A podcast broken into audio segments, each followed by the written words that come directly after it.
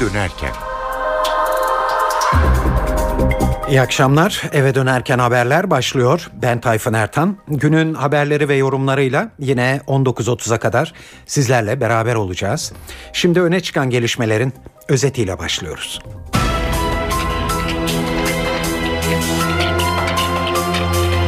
Başbakan çözüm sürecinde etkili olacak akil adamlar için görev tanımı yaptı. Bu kişilerin yaptırım gücü olmayacağını, kamuoyu oluşturulmasında etkili olabileceklerini ve hükümetin bazı konularda kendilerine danışabileceğini söyledi. CHP Genel Başkanı Kılıçdaroğlu mecliste tüm partilerin katılabileceği ve adı gerçekleri araştırma olan bir komisyon kurulması gerektiğini söyledi. Kılıçdaroğlu çözüm sürecinin tamamını bu komisyonun yürütmesini istiyor. BDP eş başkanı Selahattin Demirtaş çekilme sürecinin yönetilmesinde meclisin devrede olması gerektiğini bugün de tekrarladı. İstanbul-İzmir arasını 4 saate indireceği söylenen Kuzey Anadolu Otoyolu'nda İzmit Körfezi'ni aşmak için kurulacak asma köprünün temeli hafta sonunda atılıyor. Ve A Milli Futbol takımı bu akşam Kadıköy'de Macaristan'la karşılaşacak. Dünya Kupası'na gidebilmek için artık tek bir puan kaybına tahammül yok.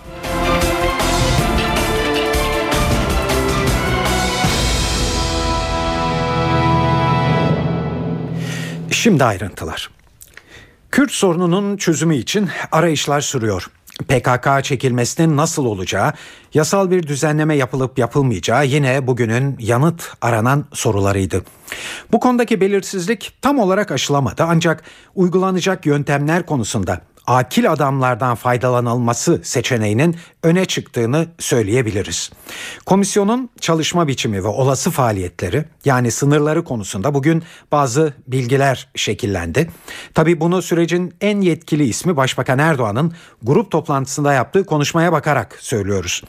Başbakan Erdoğan komisyonun tüm Türkiye'yi kuşatacak kişilerden olabileceğini söyledi. Başbakan, akil adamların yaptırım gücü olmayacağını, sadece hükümetin bazı konularda onlara danışabileceğini söyledi. Erdoğan konuşmasında sürece dair kararlılık mesajlarını da tekrarladı.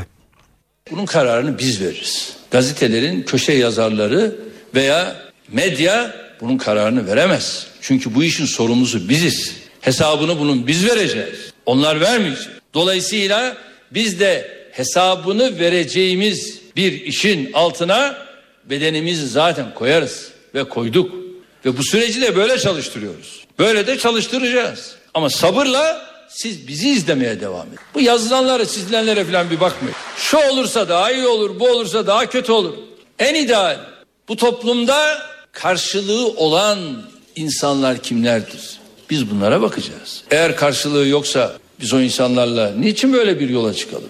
Bunların peki böyle bir... Çünkü bazı şeyleri, kuşkuları hemen gidereyim istiyorum. Onun için söylüyorum. 780 bin kilometre kareyi kuşatacak bir adım atarız. Ve bu adımı attığımız zaman da onların bir yaptırım gücü değil. Onlar bizim ancak bir müşavire heyetimiz olacak. Ancak böyle bir görev için onlardan bir destek alabiliriz. Ancak toplumun bu noktada algılamasını yönlendirme noktasında biz onlardan böyle bir destek alırız. Çünkü burada toplumun yanlış bir algılama süreci içerisine girmemesi lazım. Öyleyse böyle bir akiller heyetine, bir akil insanlar grubuna ihtiyacımız olabilir. Ve bunlardan da şüphesiz ki istifade etmek isteriz. Ve her kesimin burada olmasını da isteriz. Ve bu üst düzeyde belki bazı üst düzey STK'lar bu işin içerisinde temsilcileriyle bulunabilir. Bunun yanında gerçekten medyadan, üniversiteden birçok kanaat önderlerinin de içinde olduğu böyle bir akiller grubu oluşabilir. Ama bütün bunların çalışma çerçevesine varıncaya kadar ne gibi bir çerçevede bu işi yapacaklar? Bunu yine kendileriyle görüşmek suretiyle böyle bir süreci başlatabiliriz. Ama bu grup bir karar merciği asla değildir. Ve burada biz hükümet olarak seçeceğiz. Bunu da özellikle bilmenizi istiyorum. Evet, devletin zirvesinden de bu konuda bir değerlendirme geldi. Cumhurbaşkanı Abdullah Gül, Akil Adamlar Komisyonu'nun çözüm sürecine olumlu katkıları olacağını söyledi. Senelerdir bu konularda fikir yürütmüş, düşünmüş, güzel şeyler yazmış insanlardan faydalanmak bu anlamda iyi olacaktır diye düşünürüm. Ama işin çerçevesini tabii ki hükümet ve şu anda bu işte ilgilenenler çizeceklerdir. Evet, Cumhuriyet Halk Partisi Genel Başkanı Kemal Kılıçdaroğlu, İmralı görüşmelerinin basına açıklandığı günden bu yana aslında genel olarak sessiz kalmayı tercih ediyordu. Hatta bu konuda konuşulmaması için vekillerine de mesaj yollamıştı. CHP lideri suskunluğunu bugün bozdu diyebiliriz. CHP Genel Başkanı grup toplantısında konuşmasının büyük bölümünü çözüm sürecine ayırdı.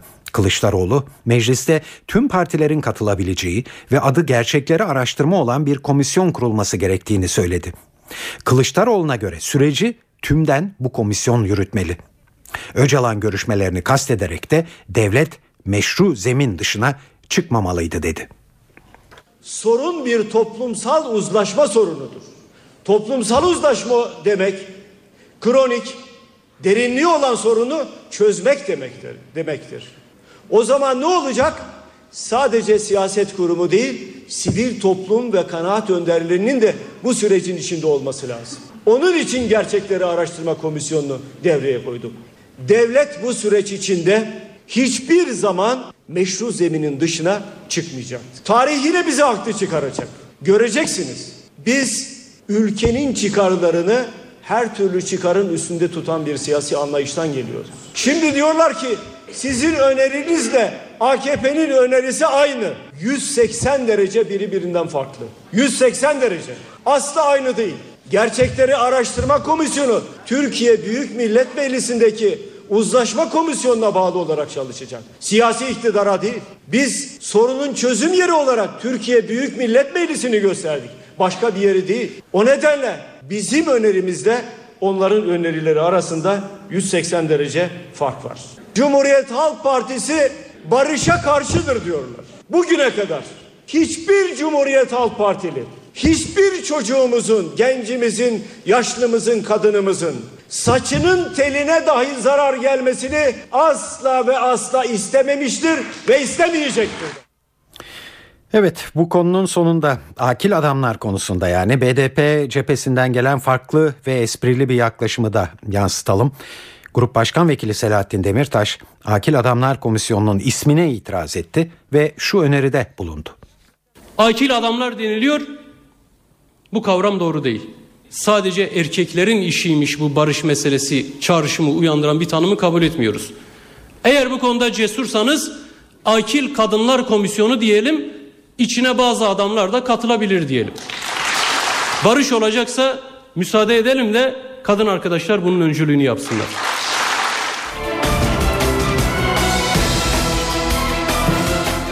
Evet, gündemdeki kritik konulardan bir başkası aynı konuda PKK'nın Türkiye'den çekilmesinin nasıl olacağı şeklinde. Bu konuda Abdullah Öcalan'ın, BDP'nin ve Kandil'in görüşleri nedir biliyoruz. Tüm taraflar geri çekilmenin meclisin dahil olacağı bir yasal zeminde yapılmasını istiyor. Oysa hükümet Başbakanının çekilme süreci için verdiği sözün, yani operasyon yapılmayacağı sözünün ötesinde bir güvenceye gerek olmadığı düşüncesinde. Hükümetin tavrını dünkü Bakanlar Kurulu toplantısının hemen ardından Başbakan Yardımcısı Bülent Arınç şöyle dile getirmişti. Bundan sonraki süreçte, yani şu anda bir ateşkes süreci, onların tabiriyle bize göre bir çatışmasızlık ve eylemsizlik süreci de başlatılmış durumda. Bunun arkasından yaşanacak konular veya takip edilecek yol haritası konusunda Sayın Başbakanımızın ısrarla söyledikleri konuyu sanıyorum tekrar etmeme gerek yok. Bu konuda muhatabın hükümetimiz olduğunu, Türkiye Büyük Millet Meclisi'nin olmadığını ve bundan sonra da olmaması gerektiğini ifade ediyor. Dolayısıyla çekilme nasıl olacak, ne şekilde olacak? Bunlar Türkiye Büyük Millet Meclisi'nin görev alanı içerisinde değil, hükümetimizin takip edeceği bir strateji içerisinde yapılacaktır. Evet, BDP bu konudaki farklı düşüncesini bugün partinin grup toplantısında tekrarladı. Parti eş başkanı Selahattin Demirtaş, çekilme sürecinin yönetilmesinde meclisin devrede olması gerektiğini tekrarladı. Bu parlamento bu ülkede yaşanan en büyük soruna karşı duyarsız mı kalacak? Gece gündüz orada eften püften bir sürü konuyu tartışan sayın milletvekilleri bu tarihi sorunu konuşmaktan ve bununla ilgili yasal tedbirleri, yasaları çıkarmaktan imtina mı edecek? Bu kadar basit yaklaşılamaz bu mesele. Parlamentonun da üzerine düşenler vardır. Hükümetin de, muhalefetin de. Herkes rolünü doğru oynamalıdır. Bütün bu süreci yönetenlerle ilgili de yasal güvenceye ihtiyaç vardır. Kamuoyunda destek var. Kamuoyunda bir hava, bir rüzgar var. Evet, hiçbir savcı harekete geçmedi ama geçmeyeceğinin garantisi yok. Geri çekilenin de, karakolda olanın da güvenceye ihtiyacı olacaktır. Evet, yasal zemin üzerine tartışmalar sürerken bugün gazetelerde çözüm sürecinin seyrine dönük bir dizi haber, yorum yer aldı. Bunlarda hükümetin çözüm sürecini 3 aşamalı bir yolculuk olarak gördüğü ifade ediliyor. Plana göre ilk aşama şu günlerde zaten işliyor. Yani silahların susması. İkinci aşamada sürecin yönetimi, yani toplumun sürece hazırlanması gerçekleştirilecek. Bu aşamaya geçilecek. Son aşamada ise normalleşme öngörülüyor. Tüm bunların ayrıntılarını Ankara muhabirlerimizden Ercan Gürses derledi.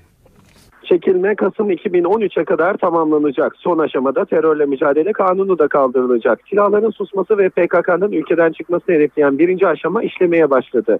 Silahlar sustu. Çekilme için kesin tarihler verilmiş olmasa da çekilme süreci bütçe görüşmeleri başlamadan bitecek. Çekilme tamamlanırsa Ekim'de başlayacak. Yeni yasama yılında çözüm süreci için gerekli yasal adımların atılması için de uygun ortam sağlanacak.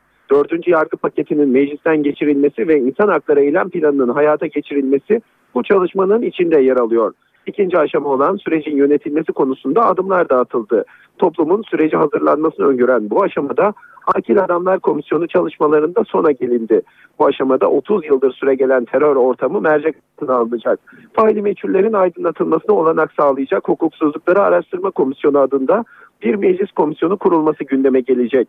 Çözüm sürecinin son aşaması olan normalleşme sürecinde, yani silah bırakan PKK'nın dağdan iniş aşamasında meclisin devreye girmesi planlanıyor. Bu son aşamada terörle mücadele kanunu da tamamen yürürlükten kaldırılacak.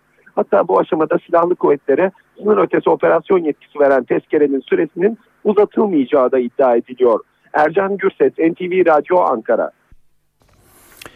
Evet, saat 18.12 NTV Radyo'da eve dönerken haberleri dinliyorsunuz. Aynı konuda devam ediyoruz. Çözüm sürecinde gelinen son noktayı değerlendirmek adına Türkiye'ye gelen Kuzey Irak Bölgesel Kürt Yönetimi Başbakanı Neçirvan Barzani bugün BDP'yi ziyaret etti. Çıkışta bir açıklama yaptı Barzani ve barış için desteklerimizi ilettik ve bu süreçten duyduğumuz memnuniyeti dile getirdik diye konuştu. Barzani Öcalan'ın mektuplarındaki görüşlerini tam olarak desteklediklerini de söyledi. Emamro Saradoni Baregai Ankara. Biz bu ziyarette Kürdistan hükümeti olarak başlayan barış sürecinin desteklerimizi tekrar vurguladık. Saygıdeğer Sayın Öcalan'ın bu meseleyle ilgili sunmuş olduğu mektubun tam olarak desteklemekteyiz. Yere gelmişken Sayın Türkiye'nin Başbakanı Sayın Recep Tayyip Erdoğan tarafından sergilenen tavrı da takdir etmeye şayandır. Umudumuz bu ki başlayan bu süreç Türkiye'nin genel halkları yönünde, Türkiye bütünlüğüne, genel halkları içinde olacaktır. Siyasette çözüm süreci üzerinden yeni bir polemik de başlamış durumda. Milliyetçi Hareket Partisi Genel Başkanı Devlet Bahçeli'nin geçen hafta sonu Bursa mitinginde "Vur de vuralım, öl de ölelim" sloganına karşılık olarak "merak etmeyin, onun da zamanı gelecektir" demesine bugün Başbakan Erdoğan sert tepki gösterdi. Siyasi sorumluluk taşıyan bir insana bu yakışmaz diyen Başbakan, "biz öldürmeye değil, hayat vermeye geldik" dedi. Vur de vuralım, öl de ölelim. Böyle bir slogan. Bu genel başkan da çıkıyor, son derece sorumsuz şekilde "merak etmeyin, onun da zamanı gelecektir" diyor. Bir siyasi sorumluluk taşıyan insana böyle bir ifade yakışır mı? Yani senin teröristin kötü, benim teröristim iyi mantığıdır bu mantık. Kime vuruyorsun? Kimi vuruyorsun? Zamanı gelecek dediğin zaman bununla neyi ifade ediyorsun? Bu ülkenin karşılıklı bir özgüvene, karşılıklı bir dayanışmaya, huzur içinde, barış içinde yaşamaya ihtiyacı varken Sen vurmanın da öldürmenin de zamanı gelecek diye böyle bir ifadeyi kullanıyorsun. Biz vurmaya, öldürmeye değil, biz hayat vermeye geldik. MHP Genel Başkanı'nın kalabalığın gazına gelip böyle sorumsuzca bir dil kullanması çok açık biçimde bir talihsizliktir. MHP Genel Başkanı'nın kullandığı bu dil 80 öncesinde öldürülen, 80 sonrasında idam edilen gençlerin hatıralarına açık şekilde saygısızlıktır. Devlet Bahçeli bugün aslında söylediklerini biraz farklı şekilde tanımladı. Ülkenin bölündüğü bir ortamda sessiz kalmayız diye farklı bir tanım getirdi ama yine de sözlerinin arkasında olduğunu vurguladı. Merak etmeyin, onun da zamanı gelecektir ifadesini kararlılıkla kullandım. Bugün de bu sözümün sonuna kadar arkasındayım. Asla bilemeyiz ama hükümetin teslim olduğu, teröristlerin hakimiyet kurduğu, Türk milletinin bölündüğü, son yurdumuzun parçalandığı bir ortamda bizim duyarsız, tepkisiz kalacağımızı mı zannedilmektedir? Herkes bilsin ki yeri ve zamanı geldiğinde ne yapacağımız ve neyi göze alacağımız mutlaka görülecektir. Tümüyle de anlaşılacaktır. Milliyetçi Hareket Partisi geçilmeden hainler, hain niyetler amacına ulaşamayacaktır. Saat 18.21 NTV Radyo'da eve dönerken haberler devam ediyor.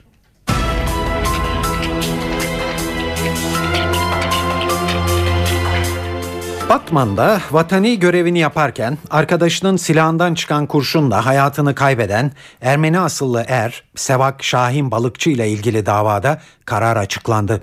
Askeri mahkeme sanık Kıvanç Ağaoğlu'nu bilinçli taksir yani olası kastla adam öldürmek suçundan 4,5 yıl hapisle cezalandırdı. Sevak'ın ailesi ise kararı temize hazırlanıyor. Ayrıntıları NTV Diyarbakır temsilcisi Nizamettin Kaplan'dan dinliyoruz. Bugün 12. duruşma vardı. 2. Hava Kuvvet Komutanlığı Askeri Mahkemesi'nde duruşmada bilindiği üzere Batman'da vatani görevini yaparken arkadaşının silahından çıkan kurşunla hayatını kaybeden Ermeni asıllı asker Sevak Şahin masasında mahkeme bugün 12. duruşmada kararını açıkladı. Mahkeme sanık Kıvanç Ağaoğlu'nu önce taksirle öldürme suçundan 4 yıl hapis cezasına çarptırdı. Daha sonra bu cezayı arttırdı ve bilinçli taksirle öldürme suçundan sanığı 4 yıl 5 ay 10 gün hapis cezasına çarptırdı. Bir diğer sanık ise yine karakolda görevli Assubay Sadrettin Ersöz'dü. O da görevini kötüye kullanmaktan, görevi ihmalden önce 6 ay hapis cezasına çarptırıldı. Daha sonra onun da cezası indirildi. 5 aya indirildi ve cezası ertelendi. 5 yıl boyunca denetime tabi tutulacak Sadrettin Ersöz. Bu arada Balıkçı ailesi kararı temiz edecek. Önümüzdeki günlerde bu yönde de Yargıtay'a bir başvuru söz konusu olacak. Bilindiği üzere olay Sevak Şahin Balıkçı Batman'ın Kozluk ilçesine bağlı Gömüşörgü köyü karakolunda vatani görevini yaparken 24 Nisan 2011 tarihinde Kıvanç Ağaoğlu'nun silahından çıkan kurşunla hayatını kaybetmişti. Olayın Paskalya Bayramı'nda meydana gelmesi üzerine aile ırkçı cinayet iddialarını gündeme getirmişti. Bugün bu iddia mahkemeye de yansıdı. Önümüzdeki süreçte tabii ki hukuki süreç devam etmiş olacak. İstanbul-İzmir arasını 4 saate indireceği söylenen Kuzey Anadolu Otoyolu projesi kapsamında bu hafta sonu önemli bir adım atılıyor. İzmit Körfezi üzerinde kurulacak Asma Köprü'nün ayaklarının temeli atılacak.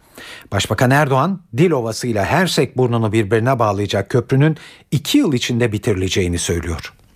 Hafta sonunda inşallah İstanbul'u Kocaeli'ne bağlayacak olan Dilovası'ndan biliyorsunuz temeli atıyoruz ve köprünün şu anda ön hazırlıkları yapıldı. resmi olarak temel atma törenini yapacağız. Gerçi ben temel atma törenlerine pek katılmıyorum ama bu proje tabii bedeli itibariyle çok çok ağırlıklı bir proje olduğu için İstanbul'u İzmir'e bağlayan bir proje ve deniz geçişini köprü olarak sağlayacak ama bunun yanında da yine artık vatandaşlarımızı ta İzmit'ten dolaştırmadan Dilovası'ndan hemen direkt olarak geçmesini sağlayacak böyle bir köprünün temel atmasını yapıyoruz. Ve inşallah çok kısa bir zaman içerisinde yaklaşık 2 yıl içerisinde de bu köprüyü bitireceğiz. Ve böylece İstanbul Kocaeli, İstanbul İzmir bu köprüyle ardından birçok viyadüklerle, tünellerle yoğun bir şekilde bu proje uygulamaya inşallah geçiyor. Türkiye, Amerika Birleşik Devletleri ile Avrupa Birliği arasında görüşülmesine başlanacak olan serbest ticaret anlaşmasına dahil olmak istiyor. Talep, Başbakan Erdoğan imzalı mektupla Amerikan Başkanı Obama'ya da iletildi. Ancak Avrupa Birliği buna karşı çıkıyor. Ankara, dışarıda kalması durumunda res çekeceğini duyurdu Avrupa'ya. Türkiye'nin kaygısı, Amerikan mallarının bu anlaşmayla birlikte Türkiye'ye gümrüksüz girer hale gelecek olması. Ekonomi Bakanı Zafer Çağlayan gerekirse Avrupa Birliği ile gümrük anlaşmasını gözden geçiririz diyor. Türkiye haksız bir rekabetle karşı karşıya kalıyor. Avrupa Birliği'nin serbest ticaret anlaşması yapmış olduğu ülkelerle böyle bir anlaşmanın yapıldığı ortamda örneğin Meksika ile, Güney Afrika ile ve Cezayir ile 10-12 yıla varan süreler içinde Türkiye hala serbest ticaret anlaşması görüşmelerine maalesef başlayamamıştır. Çünkü Avrupa ile serbest ticaret anlaşması yapan ülkemize elini kolunu sallayarak girebilmektedir. Oysa o ülkeler bizim ülkemiz ürünlerine %50-40 ortalama bu civarlarda gümrük vergisi uygulayarak haksız rekabet oluşturmaktadırlar. Şu anda Transatlantik AB ve ABD serbest ticaret anlaşması müzakerelerinin başlayacağı ortamda tabii Türkiye'nin böyle bir anlaşmanın dışında kalması Türkiye adına Amerika ile ticari ilişkilerimizde önemli bir haksız rekabet oluşturacaktır. Bu konuda Avrupa Birliği tekrar ifade ediyorum maalesef Türkiye'ye karşı samimi değildir ve Türkiye'ye karşı haksız bir uygulama içindedir. Bu noktada Avrupa Birliği serbest ticaret anlaşması yapmış olduğu ülkelerle sadece gümrük indirimi öngören serbest ticaret anlaşması yaparken bizim ülkemizde 17 yıldır devam eden Gümrük Birliği anlaşmasıyla tam üyeliğin tüm mükellefiyetlerini Türkiye'ye yüklemektedir. Bu da önemli bir haksızlıktır ve bunu size bilgi olarak ifade etmek isterim ki eğer böyle devam ederse Türkiye olarak biz Gümrük Birliği'ni masaya yatırmak durumunda kalacağız. Gümrük Birliği Türkiye'nin aleyhine işleyen bir sürece gelmiştir. Gerek vize konusunda gösterilen Türkiye'ye karşı zorluklar, gerek mallarımızın serbest dolaşımı konusunda konulan kotalar ve diğer taraftan ifade ettiğim gibi Avrupa Birliği'nin serbest ticaret anlaşması yapmış olduğu ülkelerle Türkiye'nin serbest ticaret anlaşması yapamaması bize ciddi bir haksız rekabet oluşturmaktadır. Haziran ayında görüşmelerine başlanması beklenen bu serbest ticaret anlaşmasının içeriğine ilişkin birkaç not aktaralım. Bu anlaşma yürürlüğe girerse Amerika ve Avrupa Birliği'nin dış ticaret hacmi büyüyecek. Bu anlaşmanın Avrupa Birliği ekonomisine yılda 200 milyar euro, Amerika'ya ise 100 milyar euro katkı sağlaması bekleniyor. Avrupa Birliği ile Gümrük Birliği anlaşması bulunan Türkiye, bu birliktelik yüzünden Amerika'ya kapılarını açmış olacak. Amerika'ya gümrük yokken Türkiye, Amerika Birleşik Devletleri'nin gümrüğüne maruz kalacak. Avrupa Birliği ile Amerika arasında anlaşma imzalanırsa, tıpkı Gümrük Birliği'nde olduğu gibi iki cephe kendi işlerinde bütün gümrükleri kaldıracak ve birbirlerine ortak gümrük tarifesi uygulayacak. Yani serbest ticaret alanı yaratılacak, engel ve kısıtlamalar olmayacak. Evet, Türkiye'nin gündemindeki bu konu hakkında Amerika'nın Ankara Büyükelçisi Francis Richardone'den bir açıklama geldi. Richardone, Türkiye'nin kaygılarını ve çıkarlarını önemsediklerini söyledi. Büyükelçi, Türkiye'nin de bize yakın olmasını isteriz dedi. Sizin mutsuzluğunuz bizi de mutsuz eder. İkili ticaret ve yatırım hacmimizin daha da büyümesi ortak hedefimiz. Türkiye Gümrük Birliği üyesi olduğu için Amerika Birleşik Devletleri'nin Avrupa Birliği ile yapacağı anlaşmalarda Türkiye'nin çıkarlarının ne olduğu konusunun fazlasıyla farkındayız. Biz Avrupalılarla konuşurken Türkiye'nin de bize yakın olmasını isteriz. Bugünden bulunduğumuz yerin ötesine geçme konusunda konusunda dikkatli olmalıyız. Avrupa Birliği ile ticaret anlaşması müzakerelerine başladığımızda Türkiye ile istişarenin en iyi yöntemi nedir? Bunu da konuşuyor olacağız. Avrupalılarla müzakerelere daha 3 ay var. Yani Türkiye ile izlenecek yolu ortaya koymadan henüz uzağız.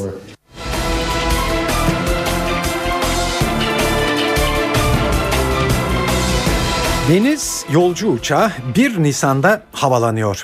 İstanbul-Bursa arası 20 dakikaya inecek 19 kişi kapasiteli uçak günde karşılıklı 2 sefer yapacak. Haliç-Gemlik arası yolculuk için 100 lira ödenecek. Biletler Bursa Büyükşehir Belediyesi'nin internet sitesinden temin edilebilecek. NTV muhabiri Özgür Yılmaz'ı dinliyoruz.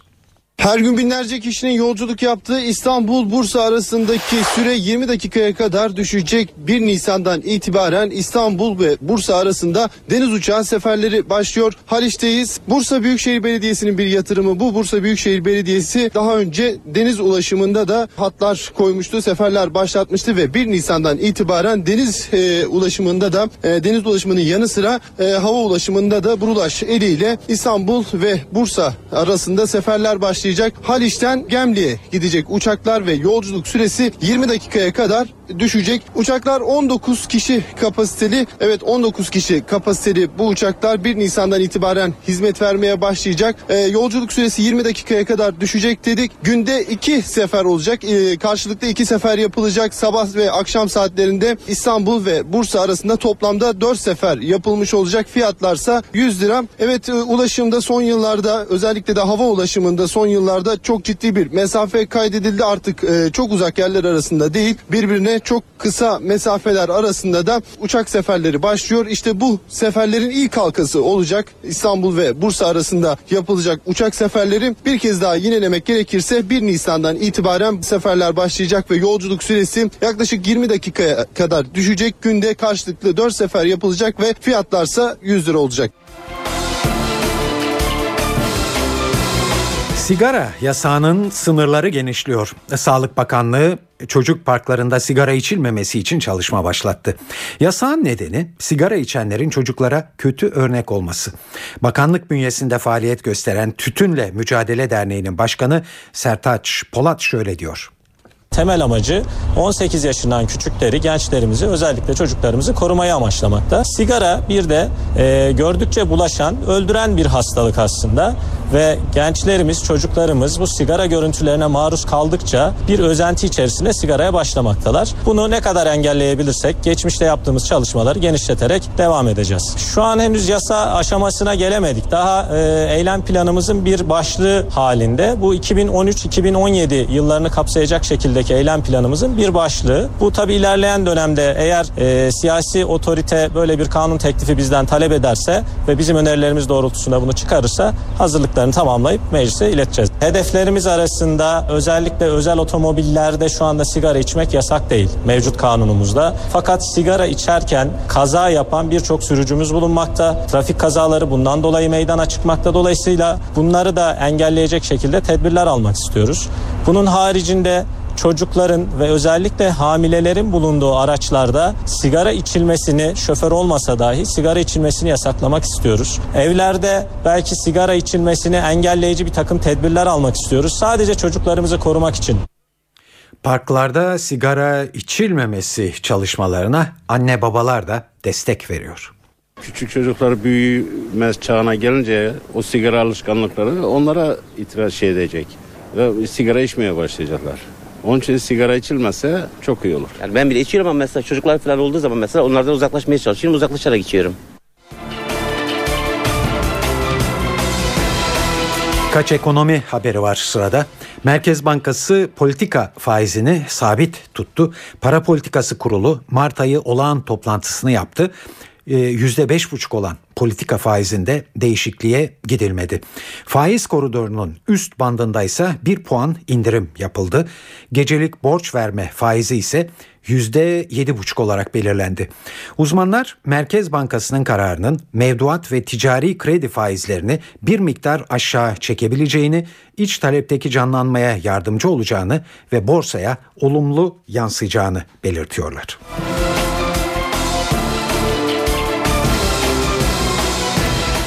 Sırada para ve sermaye piyasalarında bugün yaşanan gelişmeler var. CNBC'den Enes Şener'de dinliyoruz. Yurt içi piyasalara bugün Merkez Bankası'nın faiz kararı yön verdi. Piyasa oyuncuları kararı bankaların kredi tarafında elini rahatlatacak şekilde yorumladı ve borsa ikinci seanstan itibaren bankalar öncülüğünde yükselişe geçti. Bankalarda primler %3'leri bulurken İMKB de günü %1.46 yükselişle 84.000 seviyesinin hemen altında kapattı. Merkez Bankası faiz kararı sonrasında dolar TL'de de dalgalanma yaşandı. Kararın hemen ardından kur 1.82'yi aşsa da ardından tekrar 1.81'lere çekildi ve günü yatay tamamladı. Karar tahvil piyasasına ise alım getirdi. Sabah saatlerinde %6.40'ı aşan gösterge faiz günü %6.29'a kadar gerileyerek tamamladı. Ekonomistler Merkez Bankası'nın yabancı sermaye akımlarındaki yavaşlamadan endişe ettiğini ve şimdiden ekonomiyi destekleyecek yönde tedbirler aldığını söylüyor. Yurt dışında ise karışık bir görüntü vardı. Eurogroup Başkanı'nın dünkü Güney Kıbrıs'taki banka kurtarma planı diğer ülkeler için de şablon olabilir yorumları borsaları baskılamaya devam etti. Euro dolar karşısında zayıf seyrini korurken Wall Street Avrupa'daki olumsuzluklardan etkilenmeden rekor seviyelerdeki hareketini devam ettirdi. Saat 7'ye 20 var. NTV Radyo'da şu ana kadar sizlere Türkiye'deki gelişmeleri yansıttık.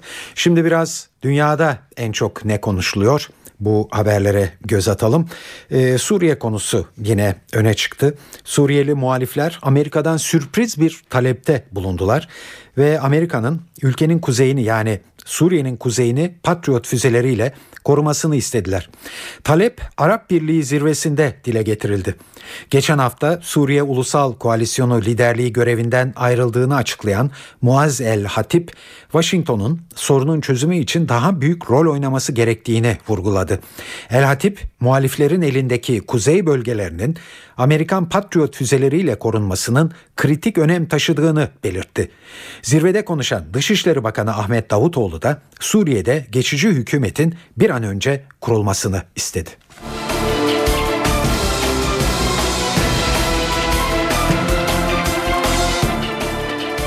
Az önce borsa haberlerini size duyururken Kıbrıs'ın adı yine orada geçmişti. Ekonomik kriz nedeniyle Avrupa Birliği ve IMF'le 10 milyar euroluk kurtarma paketi konusunda sonunda anlaşmaya vardığını Kıbrıs Rum kesiminin biliyorsunuz. Bu kesimin lideri Nikos Anastasiades adaya döndü Avrupa'dan ve kameraların karşısına geçti. Anlaşma için acı verici ifadesini kullandı Anastasiades ve Kıbrıs'ta bankaların Perşembe gününe kadar kapalı kalacağını açıkladı.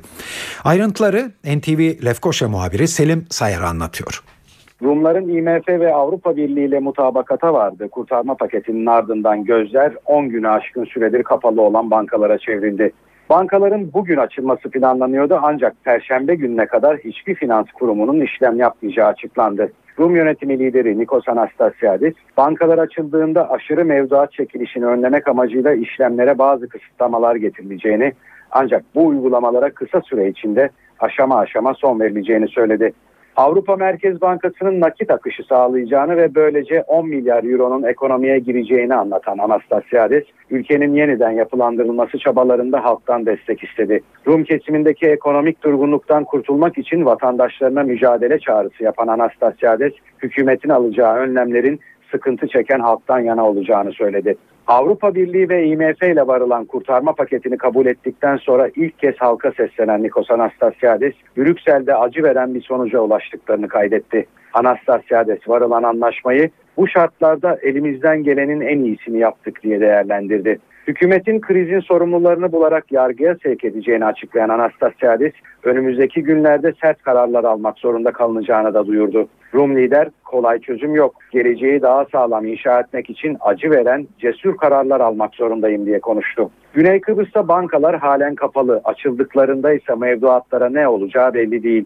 Hükümet mevduat çekilişlerine kısıtlama getirecek. Özellikle 100 bin euro üzerindeki mevduatların büyük bir bölümü dondurulmuş olacak. Rum Maliye Bakanı Mihalis Saris, Euro grubu toplantısında varılan karar doğrultusunda 100 bin euronun üzerindeki mevduatlara yapılacak kesintinin %40'a kadar çıkabileceğini açıkladı. Saris, Güney Kıbrıs'tan sermaye kaçışını engellemek için tedbirler alınacağını, bu uygulamaların haftalar süreceğini, kurtarma anlaşmasının uygulanmasıyla tedbirlerin hafifleyeceğini ve denetimin daha iyi sağlanabileceğini alabileceğini kaydetti. Krizin günlük hayata olumsuz yansımaları da artarak sürüyor. Bankaların kapalı olması yüzünden piyasalar durma noktasına geldi. Günlük limiti 100 euroya düşürülen ATM'lerde para yok. Restoranlardan marketlere, benzin istasyonlarından kafelere kadar birçok işletme sadece nakit kabul ediyor. Parasız kalan bazı Rumlar Türk tarafına geçerek kredi kartlarıyla bankalardan ya da kumarhanelerden euro alıyor. Rum tarafındaki sorunların çok uzun süre aşılamayacağı, en iyimser tahminle 2 yıl süreyle hiçbir bankanın kredi veremeyeceği belirtiliyor.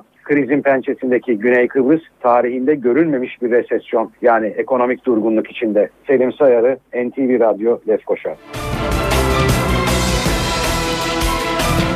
İngiltere'deki malikanesinde ölü bulunan Rus iş adamı Boris Berezovski'nin asılarak hayatını kaybettiği açıklandı.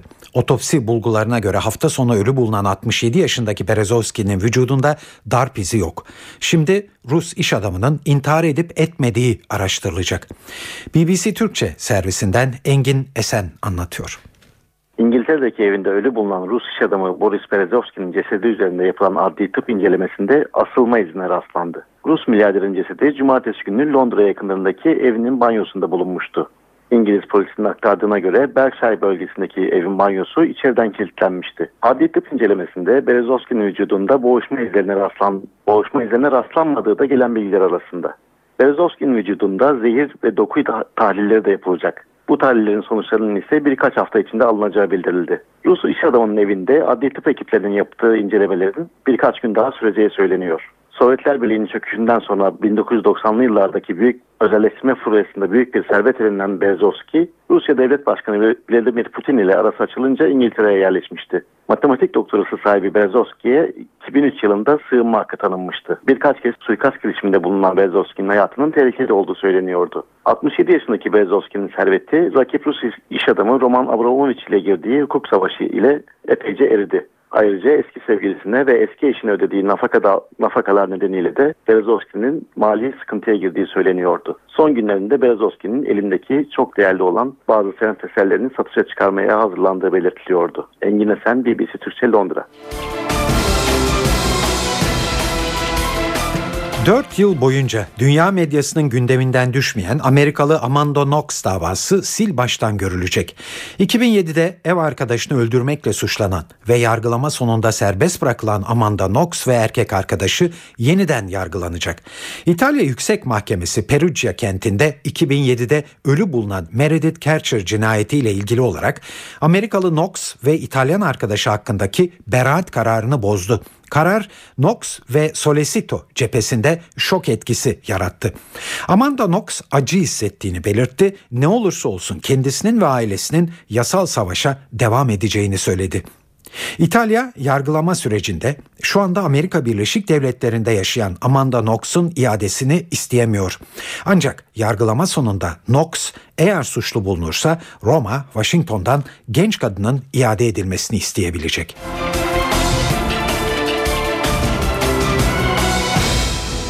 Avrupa'daki ekonomik kriz Fransa'ya kapılarını açtırdı. Fransız İçişleri Bakanlığı tüm konsolosluk ve diplomatik temsilciliklerine ortak bir genelge gönderdi.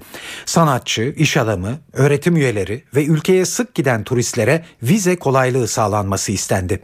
Genelgeyle Schengen vizesi alanların yeniden vize istenmeden birden fazla giriş yapmalarına ve 3 aylık turist vizesi alanların bunu 6 ay süresince kullanmalarına olanak sağlanıyor.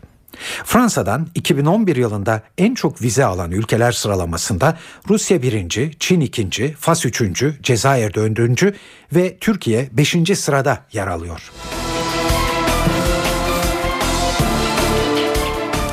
Amerikan Time dergisi son sayısında kanser hastalığını kapağa taşıdı. Hastalığın aşılması için izlenmesi gereken yöntemler irdeleniyor.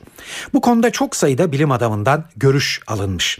Bilim adamlarının ortak kanısı kansere bireysel çabalarla çözüm bulunamayacağı. Akademisyenler bu karmaşık hastalığın sonunu ekip çalışmalarının getireceğini savunuyor. Yani biyologdan genetikçiye, kimyagerden cerraha, pek çok farklı daldan bilim adamının bir araya gelerek kansere çare araması gerektiği vurgulanmakta. Dergide görüşü alınan kişiler arasında Harvard'da çalışan Türk profesör Mehmet Toner de bulunuyor.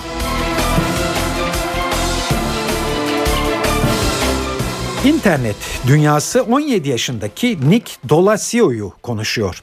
Summly adlı uygulamayı geliştiren bu lise öğrencisi Yahoo firmasıyla yaptığı 18 milyon sterlinlik anlaşmayla adından söz ettirmekte. Evet, Nick D'Aloisio henüz 17 yaşında ve büyük bir servetin sahibi ve dünyanın en zengin genç dahilerinden biri. Buluşu Summly adlı bir akıllı telefon uygulaması. Summly'nin en önemli özelliği internet üzerindeki geniş tabanlı bilgilerin özetini çıkararak kullanıcılara sunması. Algoritmayla bilgileri kısa sürede 400 kelimelik bir özete çeviren Summly özellikle öğrencilerin gözdesi.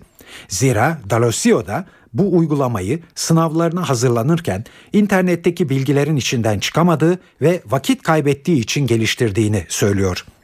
Yahoo kurulduğu zaman henüz doğmamış olan bu genç dahinin elde ettiği başarı başta ailesi olmak üzere herkesi şaşırtıyor. 9 yaşındaki bilgisayar kullanmaya başlamış D'Aloisio ve 12 yaşında ilk programını yazmış ve şimdi servet sahibi. D'Aloisio'nun tek hedefi liseyi bitirmek.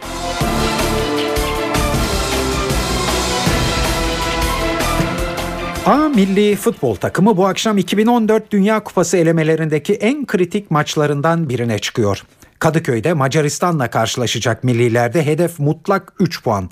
20.30'da başlayacak mücadele Star TV'den ve NTV Radyo'dan naklen yayınlanacak. Daha fazla ayrıntıyı NTV Spor muhabiri Aykut Yıldırım'dan alıyoruz. 2014 Dünya Kupası Avrupa elemeleri D grubunda 6. karşılaşmasına çıkacak A milli takımımız. Tabii oynanan karşılaşmalarda 5 karşılaşmada maalesef istediğimiz sonuçları grupta almayı başaramadık ama henüz umudumuzu kaybetmiş değiliz. A milli takımımızın 6 puanı var, 2 galibiyeti, 3 de mağlubiyeti var.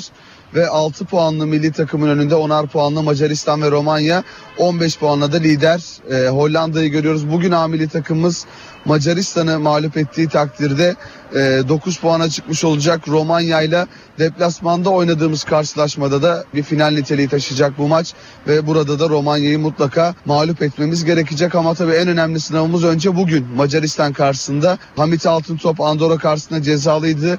Bugün Macaristan karşısında mücadele edebilecek. A milli takımımızda Egemen'in yine hafif bir hastalığı vardı ama takımla birlikte çalışmalara başladı. Gökhan Zan her ihtimale karşı kadroya dahil olan isimlerden biri oldu. Bunun dışında herhangi bir eksik ya da sakat oyuncumuz bulunmuyor. Macaristan'da ilk karşılaşmada deplasmanda mağlup olmuştuk. Biraz önce de söylediğim gibi bu kez mutlaka sahadan galibiyetle ayrılması lazım milli takımımızın ve sahaya nasıl bir 11 ile çıkacak A milli takımımız? Kalede Onur, savunmada Gökhan Gönül, Bekir, Semih ve Hasan Ali Kaldırım, savunma dörtlüsünün önünde Alper Potuk, orta sahada yine bir dörtlü görüyoruz. Hamit Altıntop, Selçuk İnan, Nuri ve Arda Turan, ileride ise gol silahımız Burak Yılmaz olacak. Evet, Macaristan maçı ile ilgili bir yorum da aktaralım size. NTV Spor'dan Mert Aydın, Türkiye'nin artık tek bir puan kaybına tahammülü olmadığını söylüyor.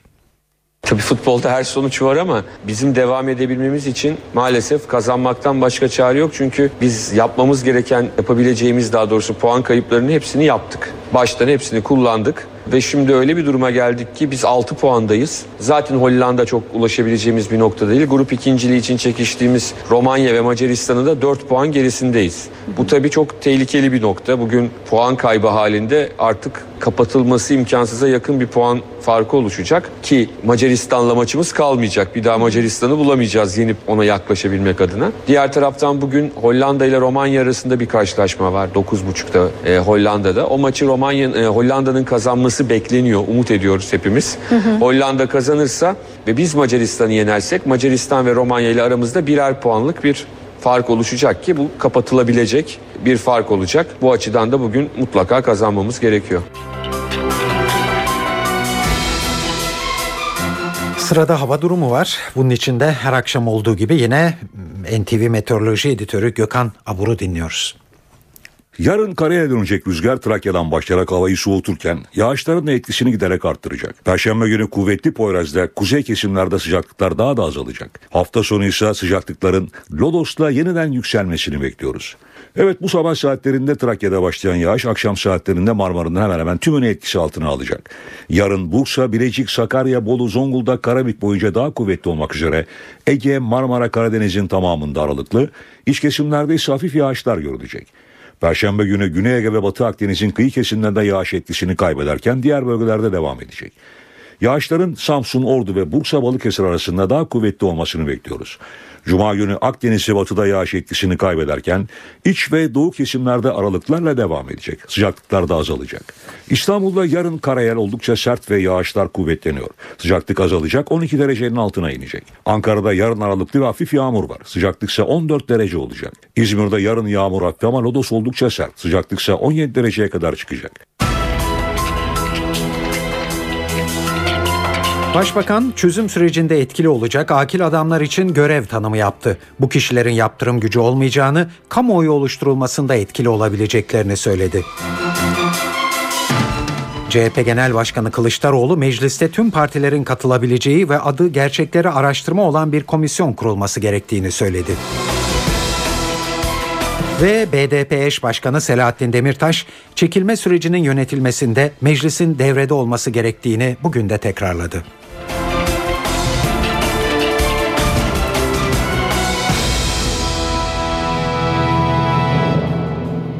Kürt sorununun çözümü için arayışlar devam ediyor. PKK'nın geri çekilmesinin nasıl olacağı, yasal bir düzenleme yapılıp yapılmayacağı yine bugünün yanıt aranan sorularıydı.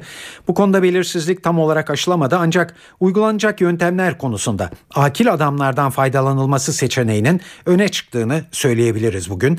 Komisyonun çalışma biçimi ve olası faaliyetlerinin neler olabileceğini Başbakan Erdoğan bugünkü grup toplantısında partisinin açıkladı. Kendi bakış açılarından tabii. Başbakan Erdoğan komisyonun tüm Türkiye'yi kuşatacak kişilerden oluşabileceğini söyledi ve akil adamların yaptırım gücü olmayacağını belirtti.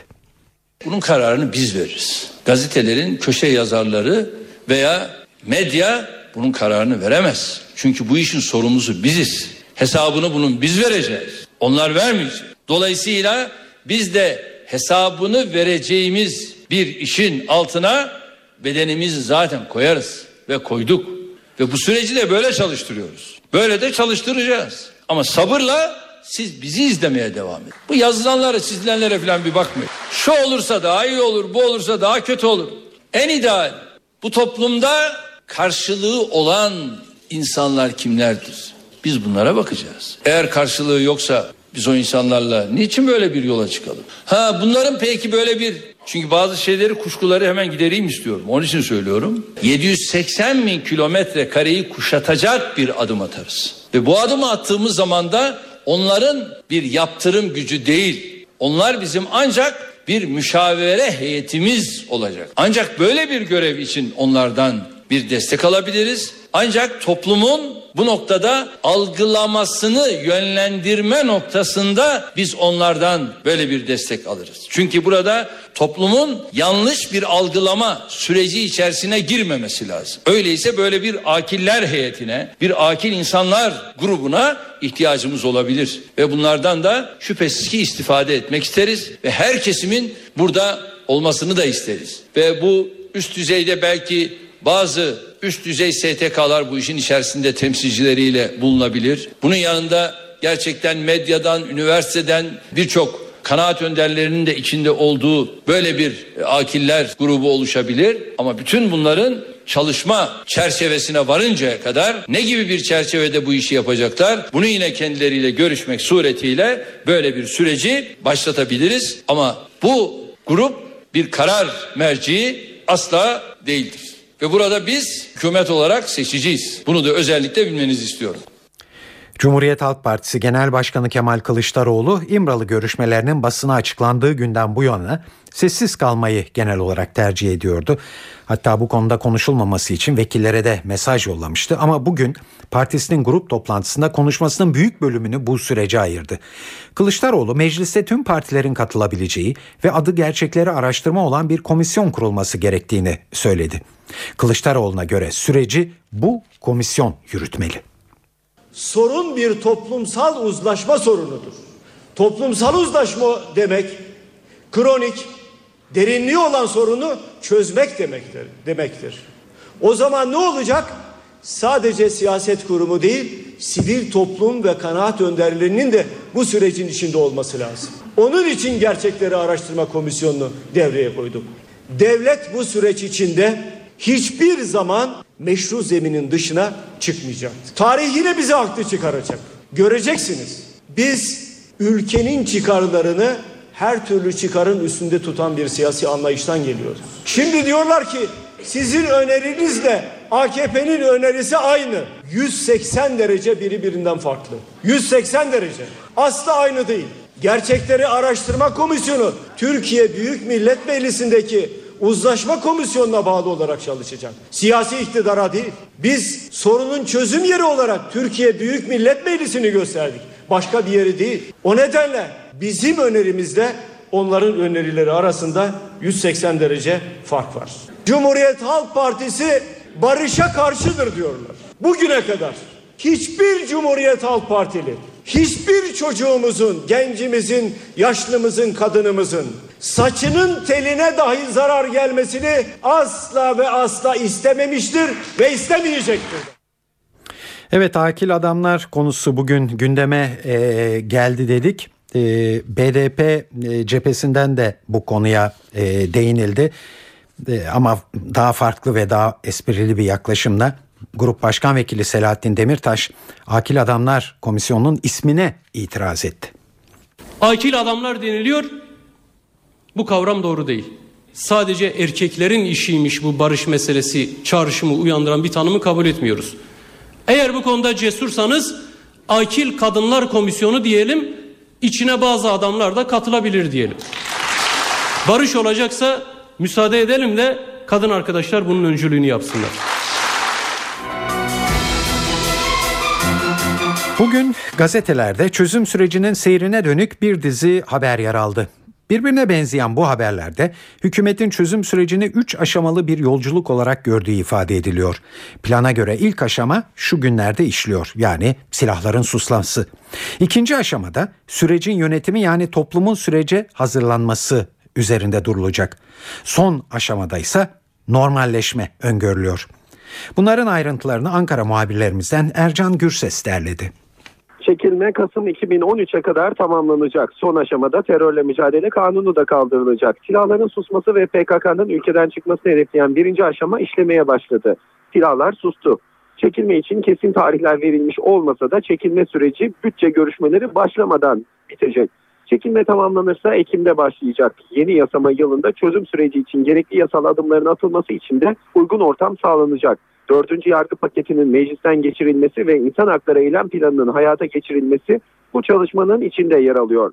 İkinci aşama olan sürecin yönetilmesi konusunda adımlar da atıldı. Toplumun süreci hazırlanmasını öngören bu aşamada Akil Adamlar Komisyonu çalışmalarında sona gelindi. Bu aşamada 30 yıldır süregelen terör ortamı mercek altına alınacak.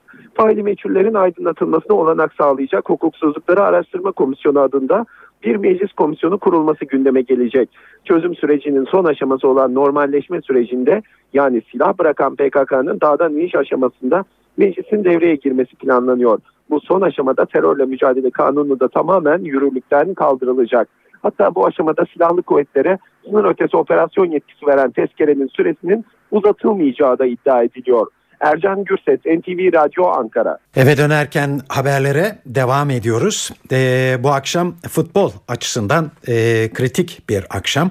A Milli Futbol Takımı 2014 Dünya Kupası elemelerindeki en önemli maçlarından birine çıkacak. Kadıköy'de Macaristan'la karşılaşacak millilerde hedef mutlak 3 puan. Yaklaşık 1 saat 10 dakika kadar sonra başlayacak olan mücadele Star TV'den ve NTV Radyo'dan naklen yayınlanacak. Maçla ilgili ayrıntıları NTV Spor muhabiri Aykut Yıldırım'dan alıyoruz. 2014 Dünya Kupası Avrupa elemeleri D grubunda 6. karşılaşmasına çıkacak A milli takımımız. Tabii oynanan karşılaşmalarda 5 karşılaşmada maalesef istediğimiz sonuçları grupta almayı başaramadık ama henüz umudumuzu kaybetmiş değiliz. A milli takımımızın 6 puanı var, 2 galibiyeti, 3 de mağlubiyeti var. Ve 6 puanlı milli takımın önünde 10'ar puanlı Macaristan ve Romanya, 15 puanla da lider Hollanda'yı görüyoruz. Bugün A milli takımımız Macaristan'ı mağlup ettiği takdirde 9 puana çıkmış olacak. Romanya'yla deplasmanda oynadığımız karşılaşmada da bir final niteliği taşıyacak bu maç ve burada da Romanya'yı mutlaka mağlup etmemiz gerekecek ama tabii en önemli sınavımız önce bugün Macaristan karşısında. Hamit Altıntop Andorra karşısında cezalıydı. Bugün Macaristan karşısında mücadele edebilecek. A milli takımımızda Egemen'in yine hafif bir hastalığı vardı ama takımla birlikte çalışmalara başladı. Gökhan Zan her ihtimale karşı kadroya dahil olan isimlerden biri oldu. Bunun dışında herhangi bir eksik ya da sakat oyuncumuz bulunmuyor. Macaristan'da ilk karşılaşmada deplasmanda mağlup olmuştuk. Biraz önce de söylediğim gibi bu kez mutlaka sahadan galibiyetle ayrılması lazım milli takımımızın ve sahaya nasıl bir 11 ile çıkacak A milli takımımız? Kalede Onur, savunmada Gökhan Gönül, Bekir, Semih ve Hasan Ali Kaldırım, savunma dörtlüsünün önünde Alper Potuk, orta sahada yine bir dörtlü görüyoruz. Hamit Altıntop, Selçuk İnan, Nuri ve Arda Turan, ileride ise gol silahımız Burak Yılmaz olacak. Bir de uzmanından yorum alalım bu maçla ilgili olarak. NTV Spor'dan Mert Aydın, Türkiye'nin artık tek bir puan kaybına tahammülü olmadığını söylüyor. Tabii futbolda her sonuç var ama bizim devam edebilmemiz için maalesef kazanmaktan başka çare yok. Çünkü biz yapmamız gereken, yapabileceğimiz daha doğrusu puan kayıplarının hepsini yaptık. Baştan hepsini kullandık. Ve şimdi öyle bir duruma geldik ki biz 6 puandayız. Zaten Hollanda çok ulaşabileceğimiz bir nokta değil. Grup ikinciliği için çekiştiğimiz Romanya ve Macaristan'ı da 4 puan gerisindeyiz. Bu tabii çok tehlikeli bir nokta. Bugün puan kaybı halinde artık kapatılması imkansıza yakın bir puan farkı oluşacak. Ki Macaristan'la maçımız kalmayacak. Bir daha Macaristan'ı bulamayacağız yenip ona yaklaşabilmek adına. Diğer taraftan bugün Hollanda ile Romanya arasında bir karşılaşma var. 9.30'da Hollanda'da. O maçı Hollanda'nın kazanması bekleniyor, umut ediyoruz hepimiz. Hollanda kazanırsa ve biz Macaristan'ı yenersek Macaristan ve Romanya ile aramızda birer puanlık bir fark oluşacak ki bu kapatılabilecek bir fark olacak. Bu açıdan da bugün mutlaka kazanmamız gerekiyor. Gelelim kültür ve sanat dünyasından haberlere. Size çeşitli etkinliklerden bir derleme hazırladık.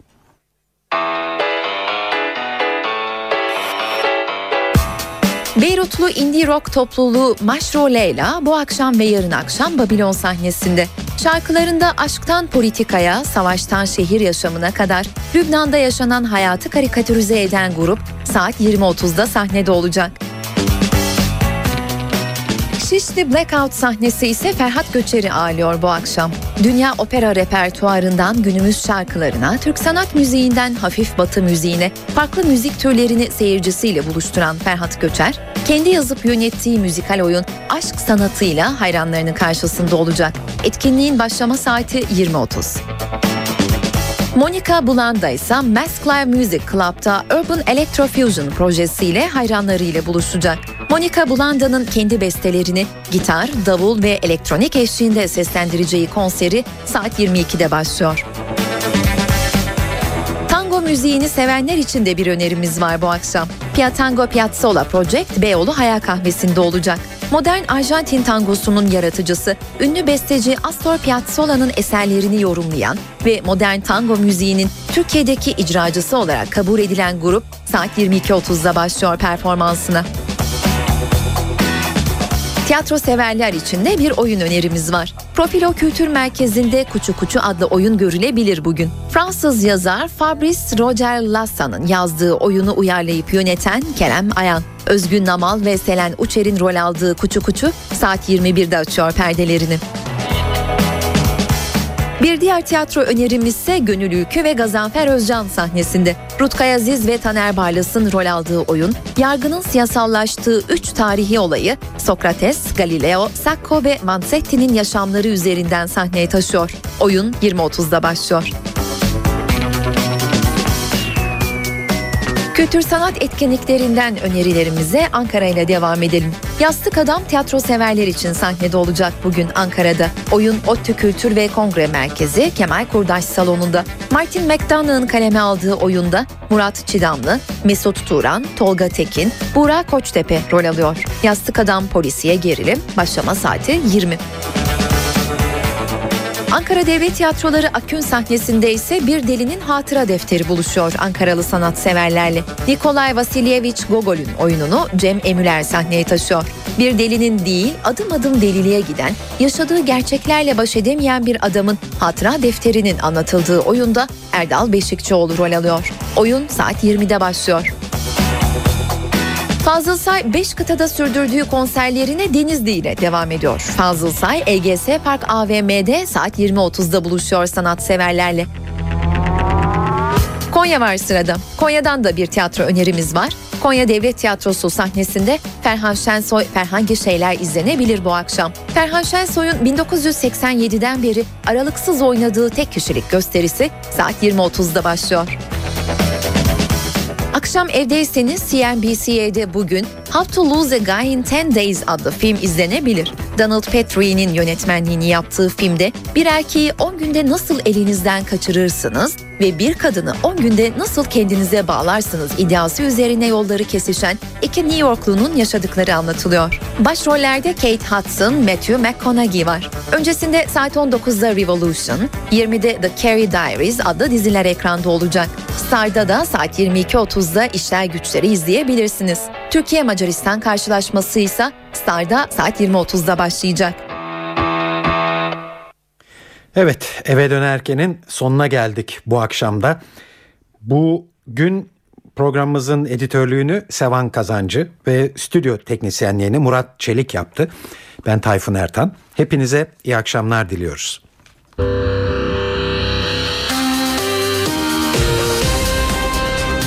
NTV Radyo, Türkiye'nin haber radyosu.